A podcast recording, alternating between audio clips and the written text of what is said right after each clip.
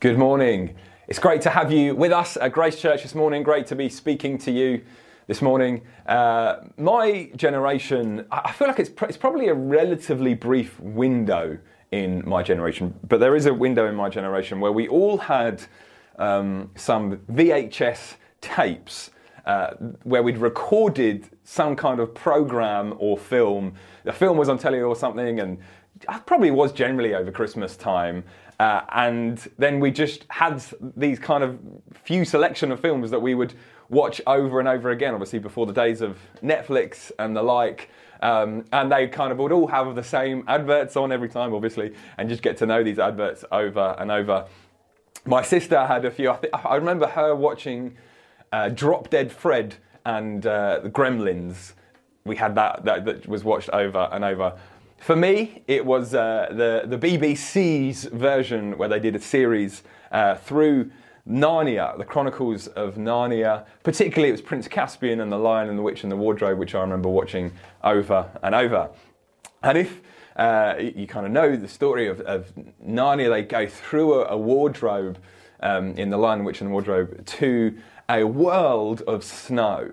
And uh, it's, quite, it's quite a beautiful world. But you go on to find out that in this world it is permanent winter and it's under the spell of, of the White Witch. And there's one classic line from Mr. Tumnus, which I remember well. He's talking to little girl Lucy, and uh, he says that the, the White Witch has made it always winter and never Christmas. Always winter and never Christmas. Think of that. And uh, last week we started our Christmas preaching series on Advent, and we looked at hope. And a world where it is always winter and never Christmas is just is such a genius picture of a world without hope. Winter would be would be hard without Christmas. As things get kind of cold and dark, most of us, I know not everyone, most of us think, well, that's not great, but at least Christmas is coming. It means there's kind of this, this break to come, and Christmas is our hope in that sense take Christmas out, and I think for most of us at least, it would be a lot harder. Just, just be like, well, it's just getting cold, and we'd, we'd just be looking forward to the end of winter, which we know would come. But what if it was if it was constant, never ending winter, always winter, and never Christmas? In our modern world, winter is is a bit harder than, than other seasons, but, but not dramatically. Will be a little bit more significantly so uh, this year with the cost of living crisis and, and all of that.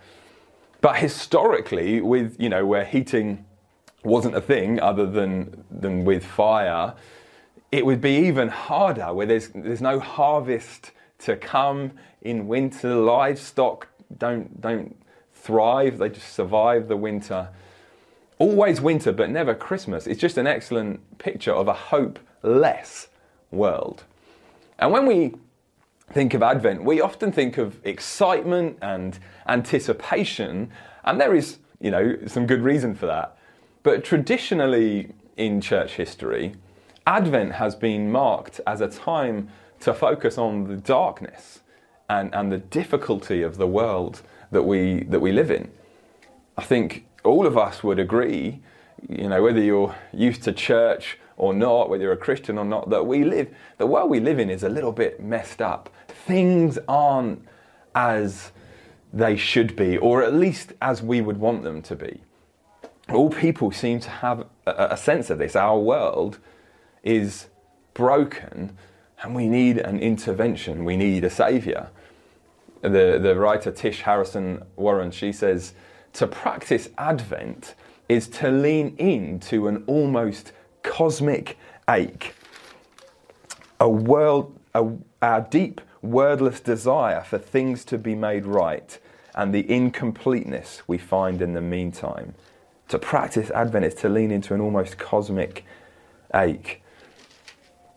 The tradition in, in Advent is to have four Advent Sundays leading up to Christmas Day with a different focus each week. We've, first Sunday is on hope, and then on waiting, and, and third, joy, and fourth, love. So we focused on hope last week and the difference that makes. Hope has been promised. Advent means coming. And just as Israel in the Old Testament anticipated the first coming, the first advent of the Messiah, and that made all the difference and gave them hope, so we today anticipate the second coming, the second advent, and that makes all the difference and it gives us hope. So, as we hope, by definition, we hope not for what we already have, but for what is not yet, what is future. Today I'm going to talk about what we do in the meantime, what it looks like for us to wait for this hope to be fulfilled, to be realized. I don't know what you're like with waiting. I'm not great. and actually, much of the Christian life is about waiting. I'm not, I'm not just talking about you know helping you get better in coping with bad traffic or even being patient for your situation to resolve talking about how in a world of suffering and incompleteness how do we persevere and faithfully wait for everything to be put right and for things to be completed that we have hope and not permanent winter with no promise of Christmas changes everything. But what should our waiting look like and be marked by in the meantime? The Bible frames and answers that question brilliantly in, in Romans 8. So if, uh, if you've got a Bible, then do turn there. Uh, I'll be kind of in, in and out of it throughout. So do keep it open if you've got it in front of you. We'll put it up on the screen, but it won't stay there. Um, but reading from verse 18 to verse 25 of, of Romans 8. Paul the writer says, I consider that our present sufferings are not worth comparing with the glory that will be revealed in us. For the creation waits in eager expectation for the children of God to be revealed. For the creation was subjected to, sub- to frustration, not by its own choice, but by the will of the one who subjected it, in hope that the creation itself will be liberated from its bondage to decay and brought into the freedom and glory of the children of God. We know that the whole creation has been groaning, as in the pains of childbirth, right up to the present time. Not only so, but we ourselves, who have the first fruits of the Spirit, groan inwardly as we wait eagerly for our adoption to sonship, the redemption of our bodies. For in this hope we were saved. But hope that is seen is no hope at all. Who hopes for what they already have? But if we hope for what we do not, do not yet have, we wait for it patiently. if, if much of the Christian life is about waiting, then what should Christian waiting look like? I think this passage gives us five things. Firstly, Christian waiting is difficult the metaphor of, of an expectant mother is actually it's a common one in the New Testament. The outcome is joyful, yes, but the pain is very real. I love that the Bible at no point and in no way pretends that this life is easy. The Bible is so clear that this life is not easy. Present sufferings are real.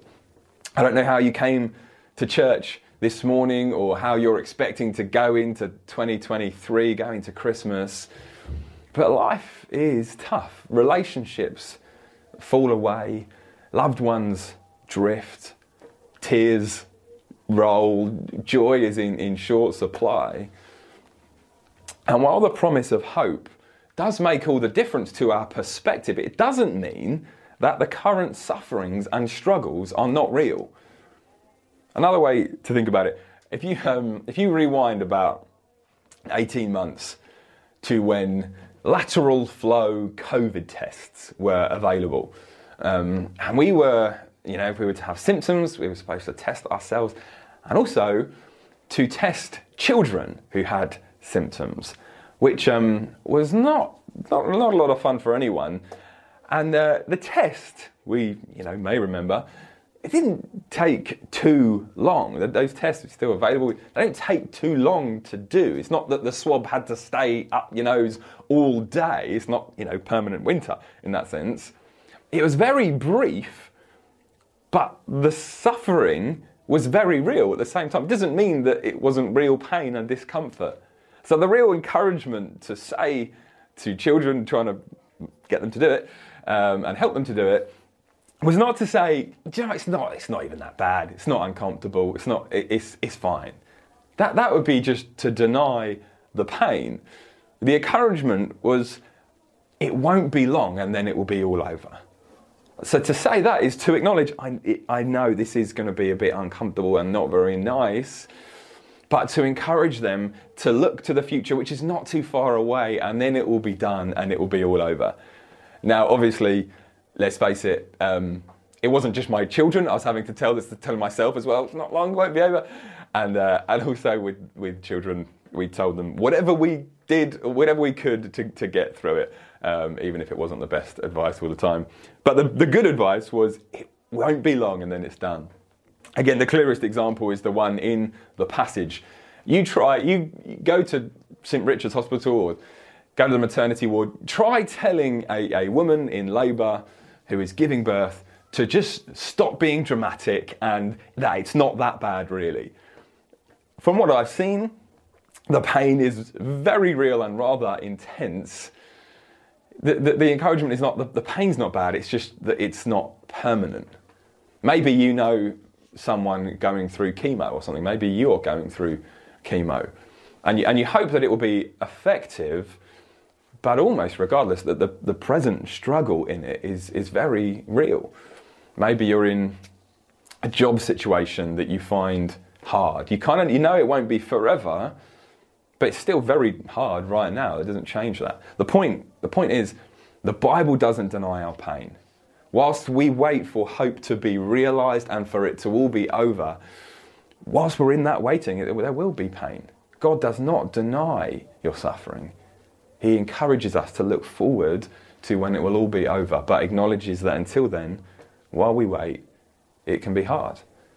And Advent reminds us of this. Dietrich Bonhoeffer, the German theologian who knew his fair share of suffering, said of Advent, he said, the, the celebration of Advent is possible only to those who are troubled in soul, who know themselves to be poor and imperfect, and who look forward to something greater to come. That's, that's what the celebration of Advent is. If is that you troubled in soul, know themselves to be poor and imperfect, I certainly am there. The future hope is real, current suffering is also real. Waiting is difficult. As a, as a kid who's excited about Christmas, just, just ask a kid who's, who's excited about Christmas whether they enjoy the anticipation. Some parents say, I really enjoy the build up. Kids don't, they just want it to be Christmas now. Christian waiting it's difficult. Christian waiting is also confident. I'll be relatively brief on this one because we covered a lot of it last week. Do catch up if you missed it.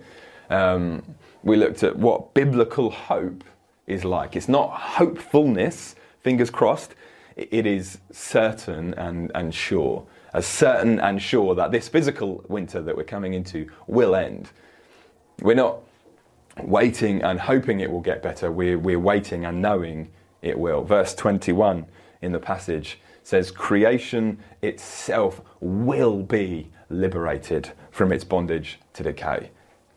Here's, a, here's a comparison that I, I just can't ignore, I'm afraid. I am hoping that football comes home. Now, there's a decent chance. I think it, it could happen.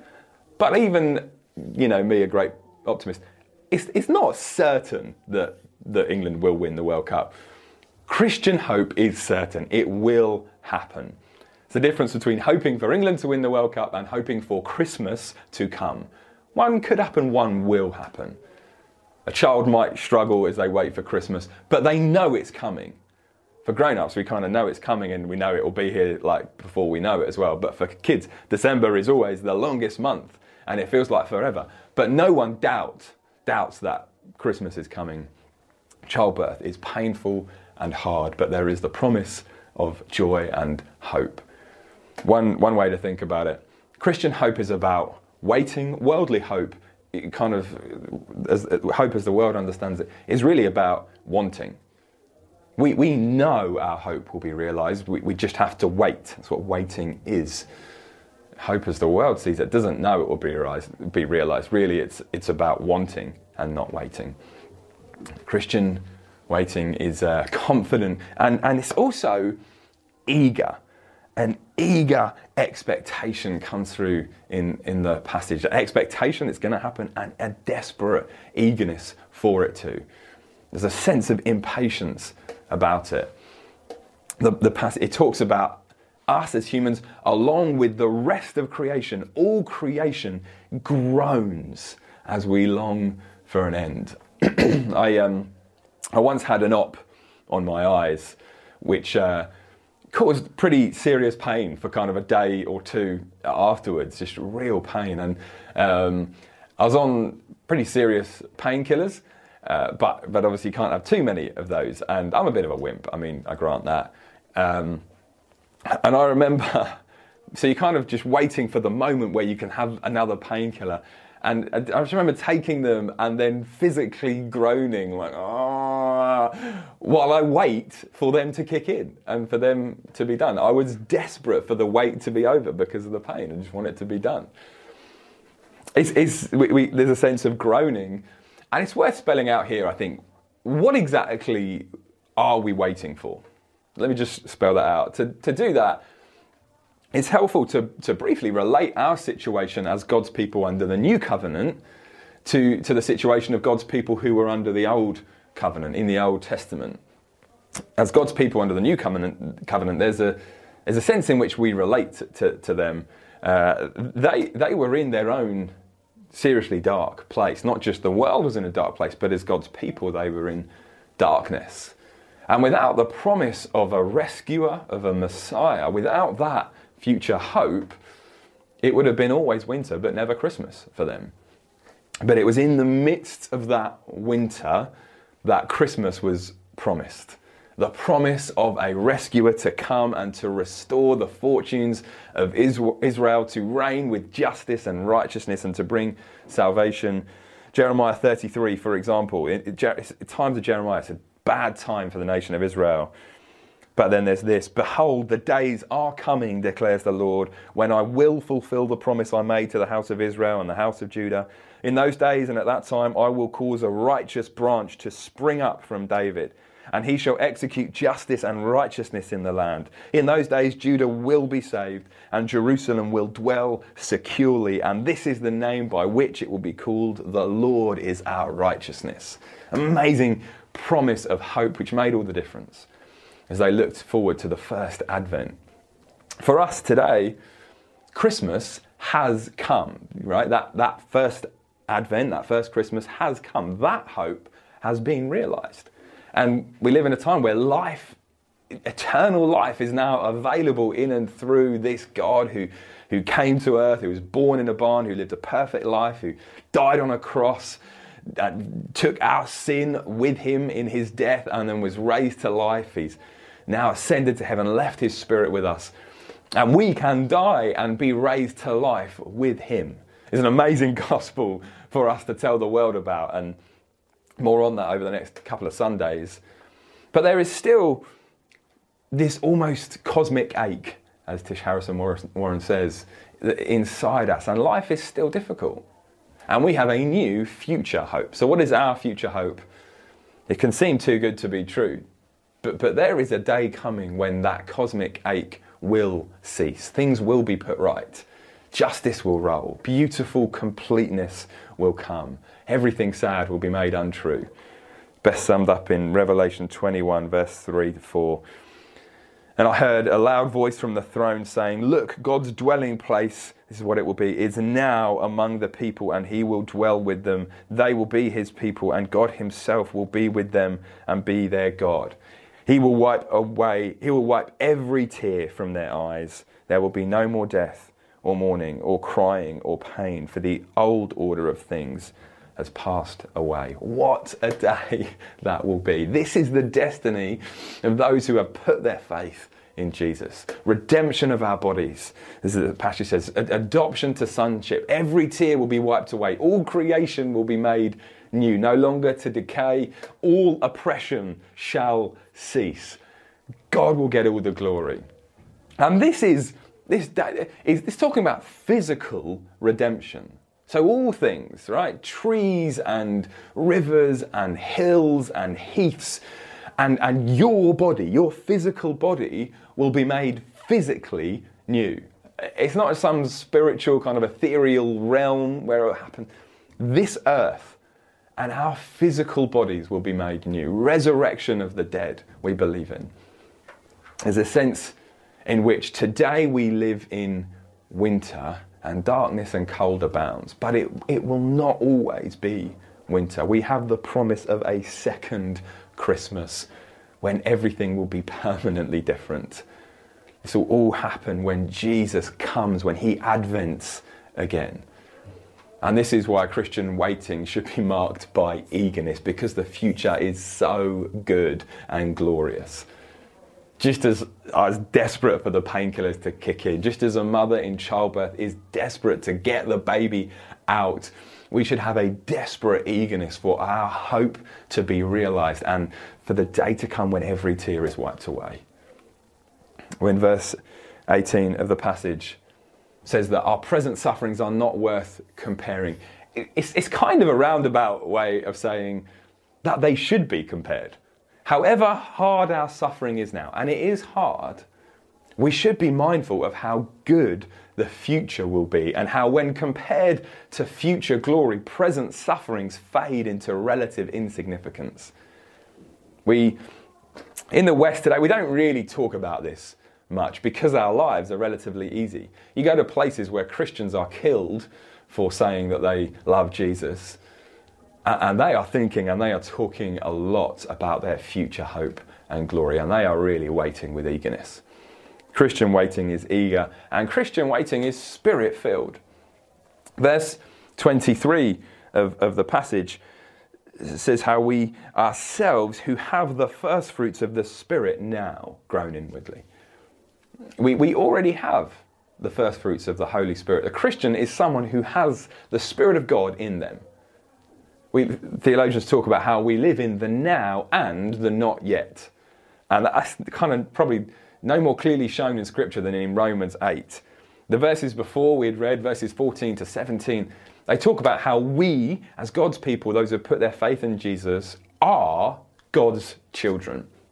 And then verse 23 says, how we await adoption to sonship, where we will receive fully our inheritance in Christ. Today I'm emphasizing the not yet. But there is plenty of now that is amazing and for us to enjoy today.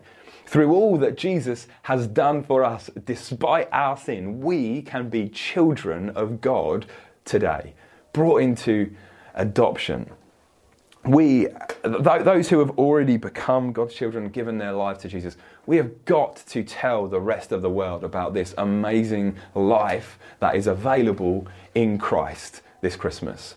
Make what you like of the modern Christmas and all that comes with it, but, but it does afford us a great opportunity to preach the gospel and to tell people of a true and lasting joy, even in the darkness. Next Saturday, it's so good getting out in all three of our sites into towns, telling people, inviting people to come and hear of this good news. Get involved. If you're part of Grace Church, come and get involved. I know it can be difficult, but we, have got to get out there and tell people. People, they, they know that Christmas joy is fleeting and anticlimactic. We've got a better joy that is the opposite of that. And it's just on, it's on us to say, just come and enjoy it. The results with them and with God, but we, we say, come, just come and see some of the goodness that's available. and by the way, the reason that Jesus doesn't come back today uh, and hasn't come back yet is so that we can tell more people about him. It's spelled out quite clearly in, in 2 Peter 3 9. The Lord is not slow in keeping his promise, as some understand slowness. Excuse me he's not saying he's, he's not slow in returning as you think it. Instead, he is patient with you, not wanting anyone to perish, but everyone to come to repentance. When Jesus comes again, he'll come to judge. And those who have put their faith in him will have life, and those who have not will, will perish. So let's get out there and tell people about him and the life he offers. They, just like us, can know Emmanuel, God with us, spirit filled life. And Christian waiting is patient, as it, as it makes clear in the end of the passage. In this hope we were saved. Again, that's the now. But hope that is seen is not hope at all. Who hopes for what they already have? That's the not yet. But if we hope for what we do not yet have, we wait for it patiently. Hope is definitively future. Advent reminds us of waiting with patience and, and that much of life is exactly that. There is a sense of eagerness and impatience in our waiting, and at the same time, we should also wait with patience. We know it will happen. It's like, again, telling a kid, just be patient. Christmas is coming. Just wait. We just need to, it will happen.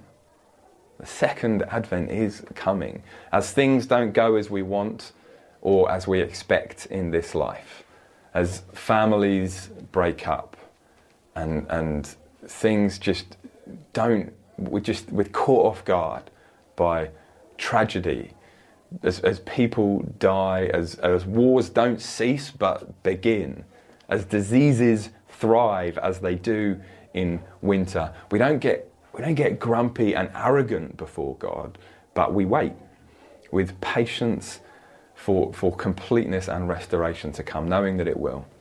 The Greek word used for patience contains the idea of endurance in our patience. We continue to worship God and persevere in our faith. We're not called as Christians to, to, to, worship God when it's all good, but to worship God in the summer and in the winter.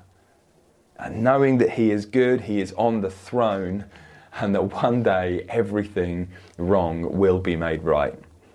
Maybe you feel like you are really in winter right now. Uh, maybe you have been for a while. You're struggling to look to Christmas, to look to future hope it could be health, disability, financial strain, financial paralysis, feel spiritual darkness around you, you've got a failing marriage or close relationship. And, and maybe you feel like everyone around you is in a summer, and even your closest friends don't understand your situation. There's one encouragement, um, this thought from, from the author Tim Challies, who I'll read you this. It's a very lengthy quote, but it's an encouragement for you.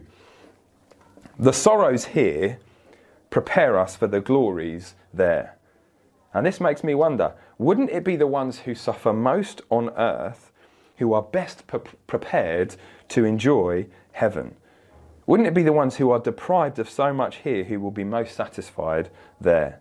Just think of the wonder of a stroll in the garden for those who were long confined to the sick room, a hike in the mountains for those who spent their lives in a wheelchair, a place in God's mansion for those who lived in nothing more than a hut.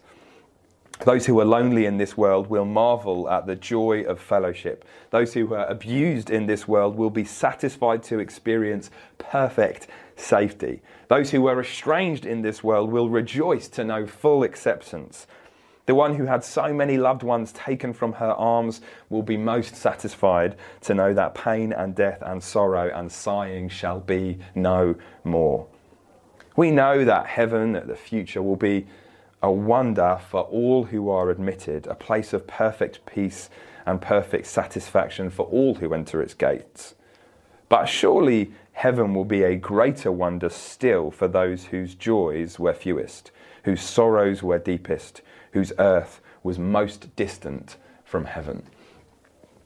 So we wait patiently, knowing, however hard the wait, it will be worth it. And possibly even the harder the wait, the more it will be worth it, and the greater the joy and the glory will be. Our waiting is difficult, it's confident, it's eager, it's spirit filled, it's patient. We do live in winter, but not always winter and never Christmas. As we look forward to, to Christmas, we are reminded of both these things. First, we do live in a broken and dark world, but secondly, also, Advent, Christmas is coming when we will see Jesus face to face and our joy will be full. No, it's no wonder that the Bible basically ends with the Spirit and the bride, the Holy Spirit and the church of God united in their eagerness as they say, Come, Lord Jesus. And Jesus says in John 22, verse 16, after he's just picked up on this uh, metaphor of a woman in childbirth, he says, So also you have sorrow now but I will see you again, and your hearts will rejoice, and no one will take your joy from you. I'm going to come to take communion together in a, in a minute. Uh, and uh, communion is an amazing physical thing that Jesus has given us to, to do. And it reminds us that all that we have, that the future joy and hope that we have, is all exclusively because of Him. It's nothing to do with us. We haven't earned this right. We don't deserve to come into God's presence. We, have sinned, rejected Him. We deserve death, but actually, He took the death that we deserved. He took our sin. And, and as we take communion, it reminds us that because he absorbed God's wrath for our sin and because his body was broken and his blood was poured out, we can receive what he had, and we now can be adopt, adopted into sonship. We have hope and we await future glory. It's an amazing thing Jesus has given us to do as we re- reminded of that in communion. And also, Jesus has given us communion as a physical thing to do. Just as we've been hearing, it's, it's a physical redemption. He's given us this physical sign to do, not just to hear about. We're not this morning just hearing words, but you can see and touch and taste and consume this bread and wine, which is the body and blood of Jesus. It's, a, it's an amazing physical assurance of our future physical redemption. And we're going to be singing uh, this carol, we sang it last week, we're going to sing it every week through our Advent series, O come, O come, Emmanuel. And we'll sing it as we take communion in a moment.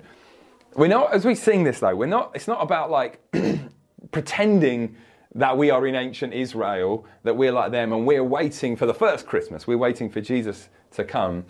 We are, as we sing, we're identifying with them in their way, but we are waiting, what we are waiting for is for Emmanuel, for Christ to come again. And the last verse just sums up so brilliantly uh, so much of what I've been saying. As we sing this, we look forward to, to that day. This is our cry as we wait for that. And uh, I'll close with this. This last verse says, O come, thou King of nations, bring an end to all our suffering. Bid every pain and sorrow cease and reign now as our Prince of Peace. Rejoice, rejoice, Emmanuel, God with us. Emmanuel shall come again with us to dwell.